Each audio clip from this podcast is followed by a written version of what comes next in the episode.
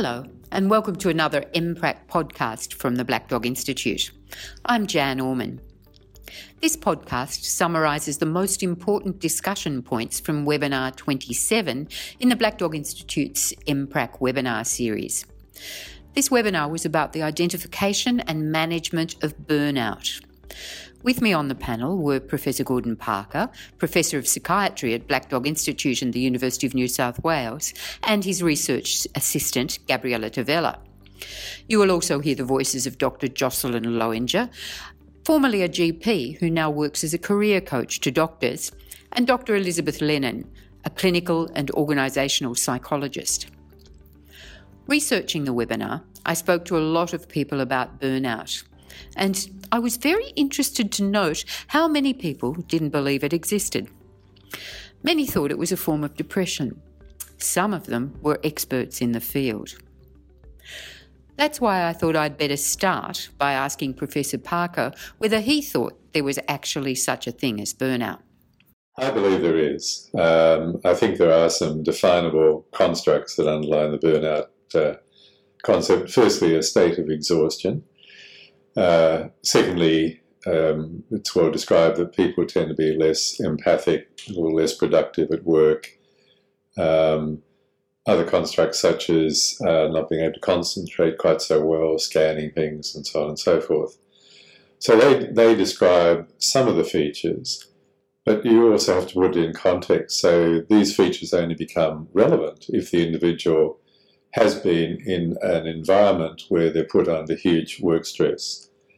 Unfortunately, the concept of burnout has been loculated to people in a work environment and particularly those in the caring professions.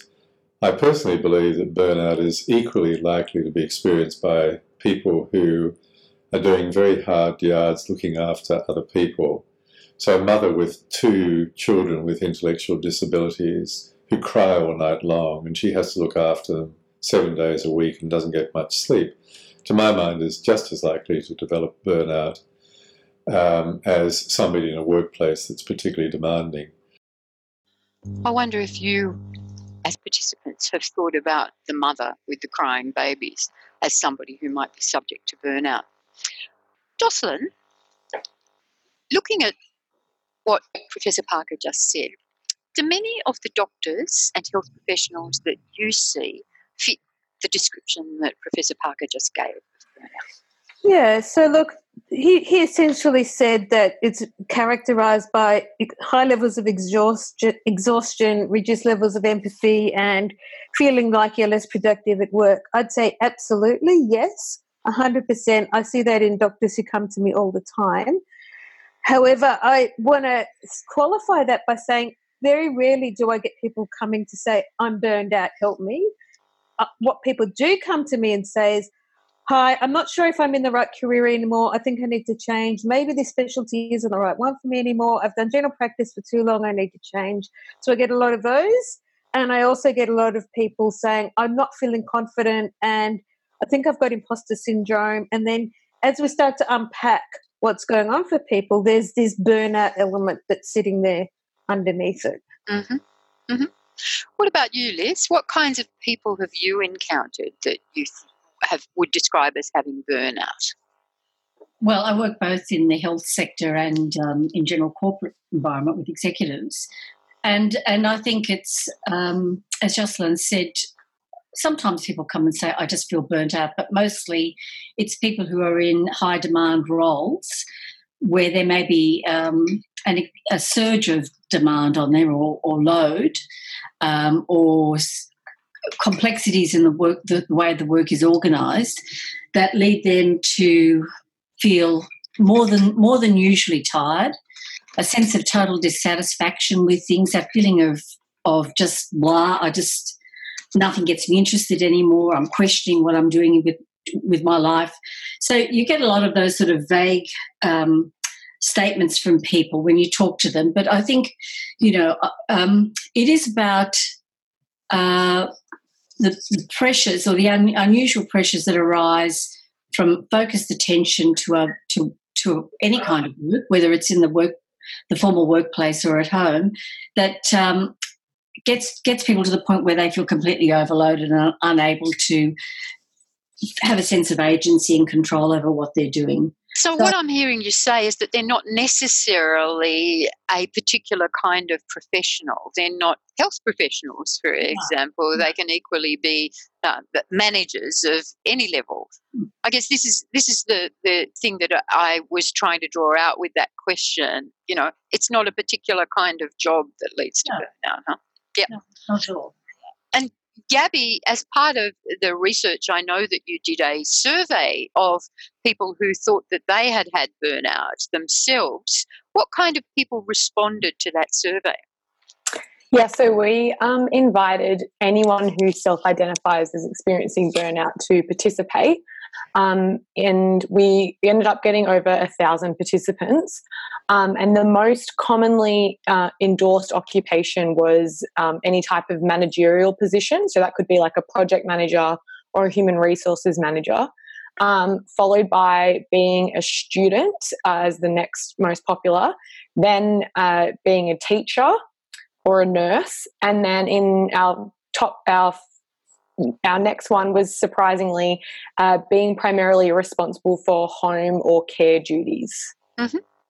Interesting, isn't it? It's across the population. So, how do you define burnout? Are there formal definitions of burnout in things like the DSM or the ICD? Um, so it's not listed at all in the DSM, so it's not a diagnostic uh, category at all in that manual. In the ICD 10, burnout is listed. Um, it's described just as a state of vital exhaustion, and that's all it says about it. But it, in where it's listed, it's listed as a residual category, so it's not a diagnostic category in the ICD 10. And then the ICD 11, which has just been recently released, it is included in that manual. However, it's under the section that is called Factors Influencing Health Status or Contact with Health Services.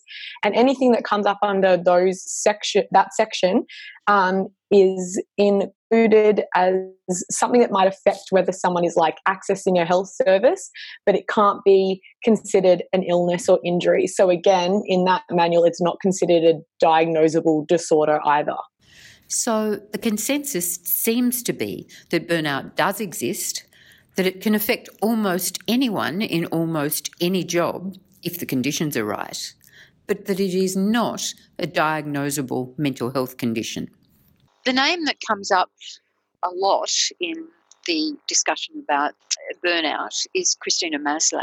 She um, is a social psychology researcher, and her and her team were interested um, in understanding how people in working in the human services sector were able to deal with the emotional um, components of their job and how they were able to get through that those really difficult components of their job.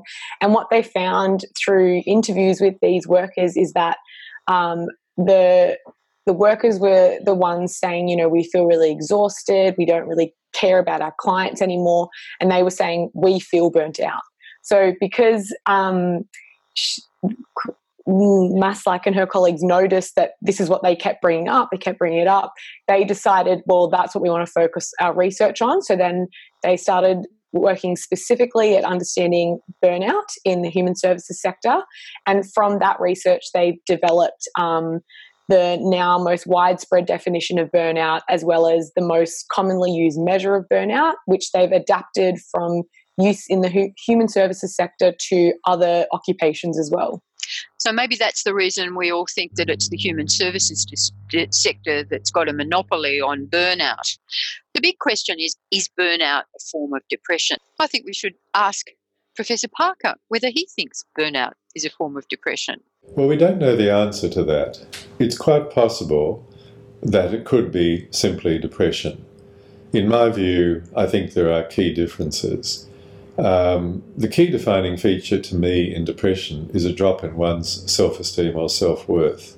The individual feels worthless, they're highly self critical. You don't tend to get that in burnout. The person is more describing a state of exhaustion. There may be a lot of anxiety, there may be depressive symptoms, They may feel sad.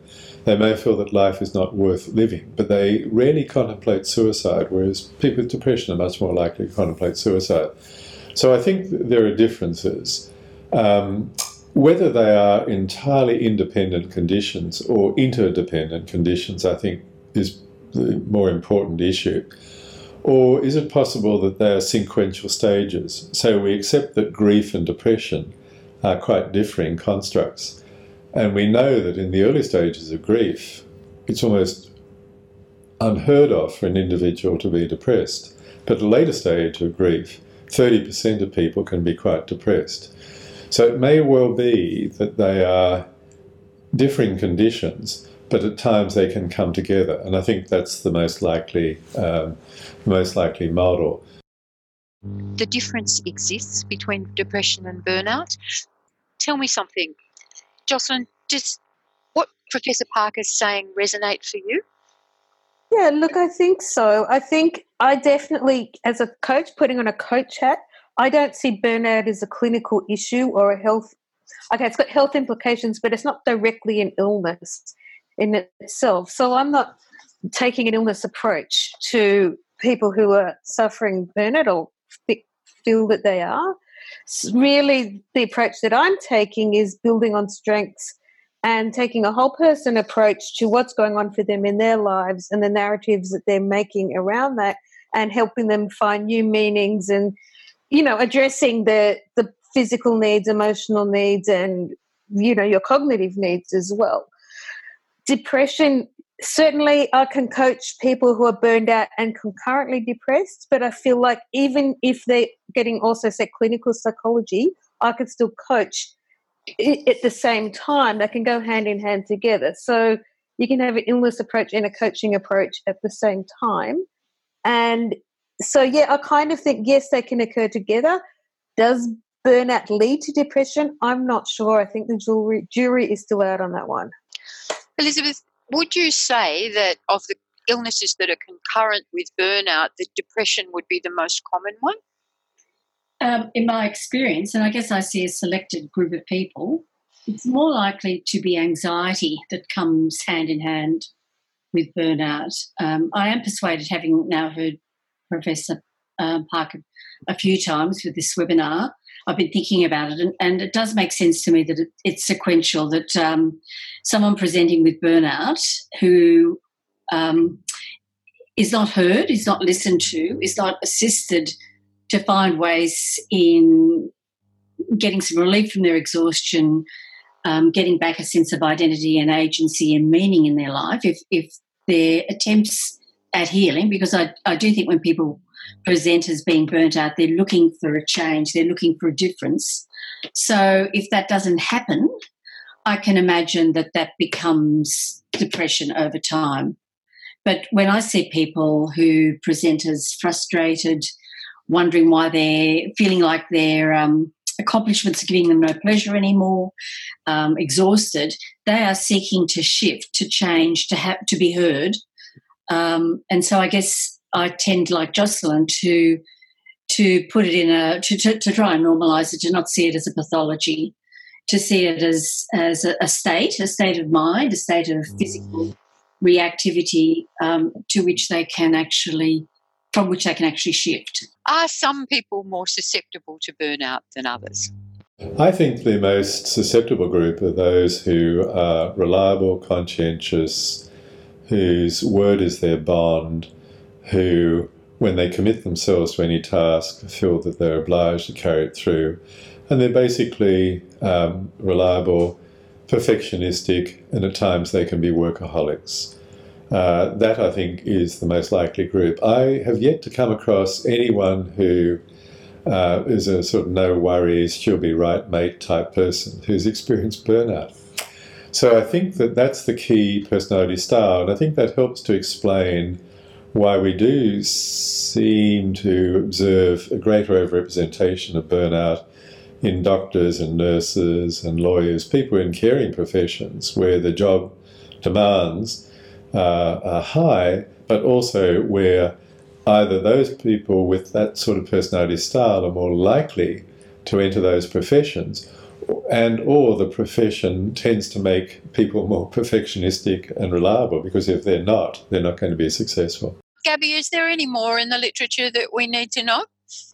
Um, so the literature is quite mixed. So our research, as Professor Parker was just saying, uh, indicates that you know perfectionistic um, personalities or people that are high in conscientiousness uh, seem to be more susceptible to burnout. But some literature suggests that those that are conscientious are actually protected from getting burnout because, and the argument there is that they're more organized um, and they you know, because they're so hardworking and they're so on the ball all the time at work, they are able to prevent themselves getting overly stressed because they're able to handle uh, stressful situations at work better.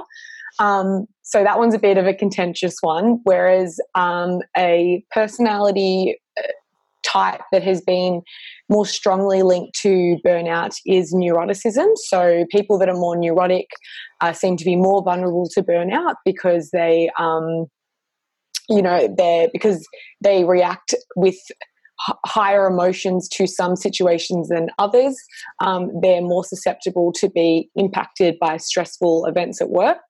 Whereas people that are extroverted on the other hand are less likely less vulnerable to getting burnt out um, and the argument there is that maybe because they are better at interacting with people and they're more likely to um, reach out to others for support if things are going wrong, uh, they are able to prevent themselves from getting uh, burnt out.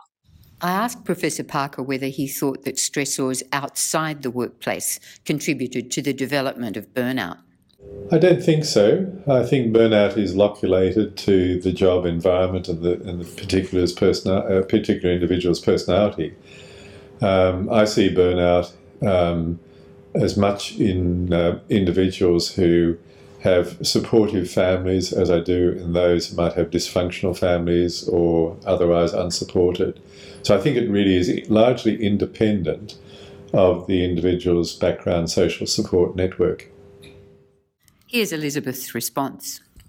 I, I don't agree with that, to be honest. I, I think um, the workplace, um, I, I, think there's a perfect storm that comes together in terms of a person's tiredness, vulnerability, um, uh, demand, and the demand of, of the work with the structure of the workplace, um, the, the, support systems available to that person, the actual role design. Um, in modern organisations now, the, the traditional concept of an appropriate role design seems to have flown out the uh, out the window. So I find people are in in roles with bits added on all over the place, poor lines of sight, um, undefined accountability, um, crazy expectations, and all of those things uh, to me create a perfect storm with somebody who's very conscientious, probably a people pleaser, um, has a very strong internal critic. So, yeah, those things go together for me. So, we're looking at lots and lots of straw falling on the camel's back from all different directions, multifactorial etiology, and including the characteristics of workplaces. This is what Prof. Parker says about the characteristics of workplaces. So it could be if the work um, environment is incredibly time consuming, but then that reason may immediately raises the issue that people who work 12 or 15 or 16 hour days and often claim it's because the work demands are horrendous. It's often as much coming from their personality where they choose to do that. Uh, so again, I think that takes us back to you know the personality. So I think the work environment is, is if it's if it's demanding, um, if it's um, uh, pressure, pressure, pressure, um, I think is all important. I don't think it's necessary that the work environment has to be a harsh or punitive one of necessity. I think you know we see burnout in people who are doing incredibly rewarding and satisfying jobs. In fact, that's probably more likely.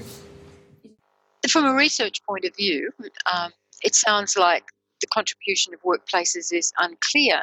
But I'm hearing from you, Elizabeth and Jocelyn, that there's a lot about the workplace that can contribute to burnout, and I think most people in our audience would agree with that. We talked about the ways of identifying burnout and whether instruments such as the Maslach burnout inventory might actually be useful in clinical practice.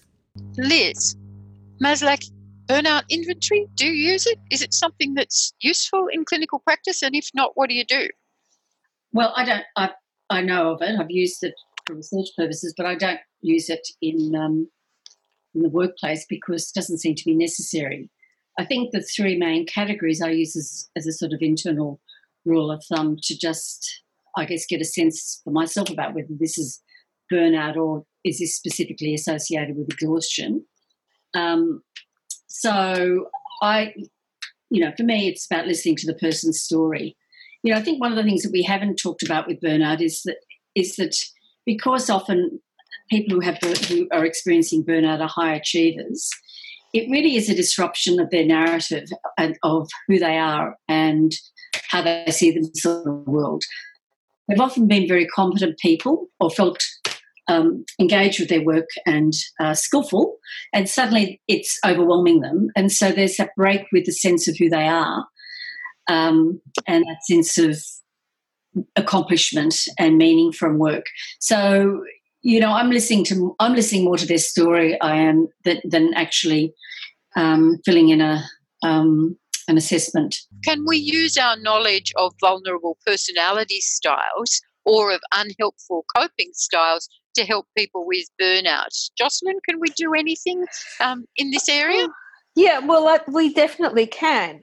One thing I'm very careful to do, though, is to not label somebody with a personality style in a way that feels very fixed, because then people feel a little bit helpless. That I'm such and such a personality, and I can't do anything about that. It's just my lot in life, and that kind of promotes a victim type mindset. So I like to talk to people about preferred styles of interacting in the world, which is really what personality means. And and that those styles, whilst they might be preferred, you're not beholden to them. You're not fixed into that, and you can actually choose different styles of responding and reacting depending on the situation. I'm thinking about a couple of different people. I'm thinking about the people who, when stressed, go to work more instead of less, or the people who, when stressed, are likely to lash out at other people, which not is not going to do them any any good in the workplace. So those are the kinds of things that uh, you think are modifiable in people. Well, I think you've got to have some self awareness. So people, and myself included, we all tend to react first and think afterwards. So it's really slowing it down. Let's unpick that situation. What happened? What were you feeling when? And and laying it out on the table so people get some awareness or get a growing awareness that well when i'm stressed i do tend to snap at people or i do tend to overwork because i'm trying to get uh, get control. And then it will be well now that you've realized that let's think of some different strategies you can be trying I think we're all saying that there are individual factors that may be modifiable. We've just got to be careful of the language that, that we use in describing those factors and build the things that we do and the things that they're saying into a broader narrative of who that person is and the meaning of things for them. Gabby, what do people who've experienced burnout say has helped them the most with their recovery? Talking to someone or reaching out to support networks and exercise both came up uh, the most. Whether which one came bef- more, which one was nominated more often than the other, we're still not 100% sure about just with the nature of our data. But then under that, it's all in order. So, yeah, then followed by meditation, mindfulness, and going down the list. Sleep and rest, my goodness. Uh, changing, taking leave from work, that's a novel idea, isn't it? Consulting a psychologist. None of these things are world shatteringly new ideas, but they're the kinds of things that, that, that people with burnout won't necessarily take advantage of, are they not? Yeah, I find, I also think that the um, taking medication one is interesting because burnout isn't technically diagnosable according to any Mm-hmm. diagnostic manual. So I'm interested to know what type of medication people are being prescribed to treat their burnout. Do you think maybe some of the people who took medication had more than just burnout? Perhaps they had some coexisting depression or anxiety that they were taking the medication for. That's a generous yeah. conclusion. Yeah, li- likely that a, a, few of them were probably had some comorbid things going on as well. Mm-hmm. Can I just suggest that there may be some things online that if you feel that you are developing some burnout yourself or that you know somebody that you're seeing um, is suffering from burnout, these things might be helpful to keep in mind as useful possibilities.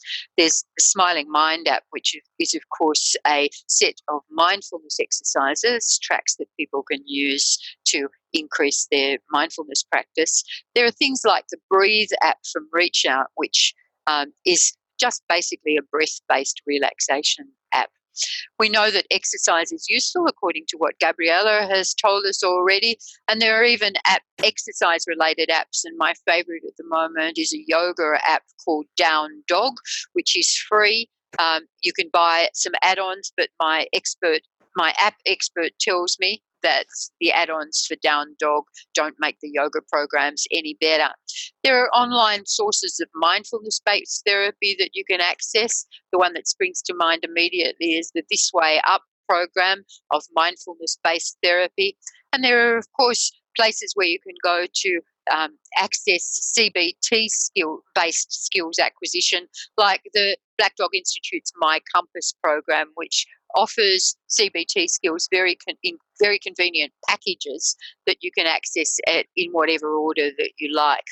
There are also workplace related strategies that, that you or your patient or client can put in place, like perhaps even starting a resilience building program in the workplace. And I know there are people who have done this. There's a, a six week structured resilience building program called the Mental Fitness Program, I think it's called, on Black Dog Institute's Bite Back website. Never mind that it's a website for 13 to 18 year olds, it is a fantastic resilience building program. Perhaps you'd like to think about a book club or other activity at work that takes you away from the workplace uh, problems for a while and develops a sense of uh, solidarity within the workplace team, or even a charity fundraiser like the Movember uh, Foundation's activities. Increasingly, uh, workplaces are encouraging um, running workshops around self care.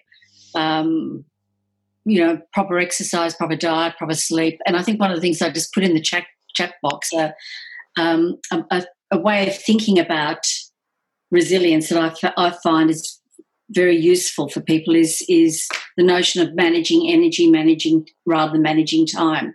So getting people to think about their emotional and how they how they build their emotional energy, their physical energy, and their spiritual en- energy. But apart from that, good organisations have good systems, and for feedback, um, setting expectations, communication, support. So we can conclude from all this that burnout probably does exist as a separate entity from depression and is more common than we realise. There are, however, things that can be done by individuals and by workplaces to prevent and manage burnout. There seems to be a lot of work still to be done by researchers to tease out what exactly is going on, and a lot of change that needs to be made to attitudes and workplace cultures. You're welcome to learn more about burnout from the on demand recording of this webinar that can be accessed via the MPRAC page of the Black Dog Institute website. Thank you for listening.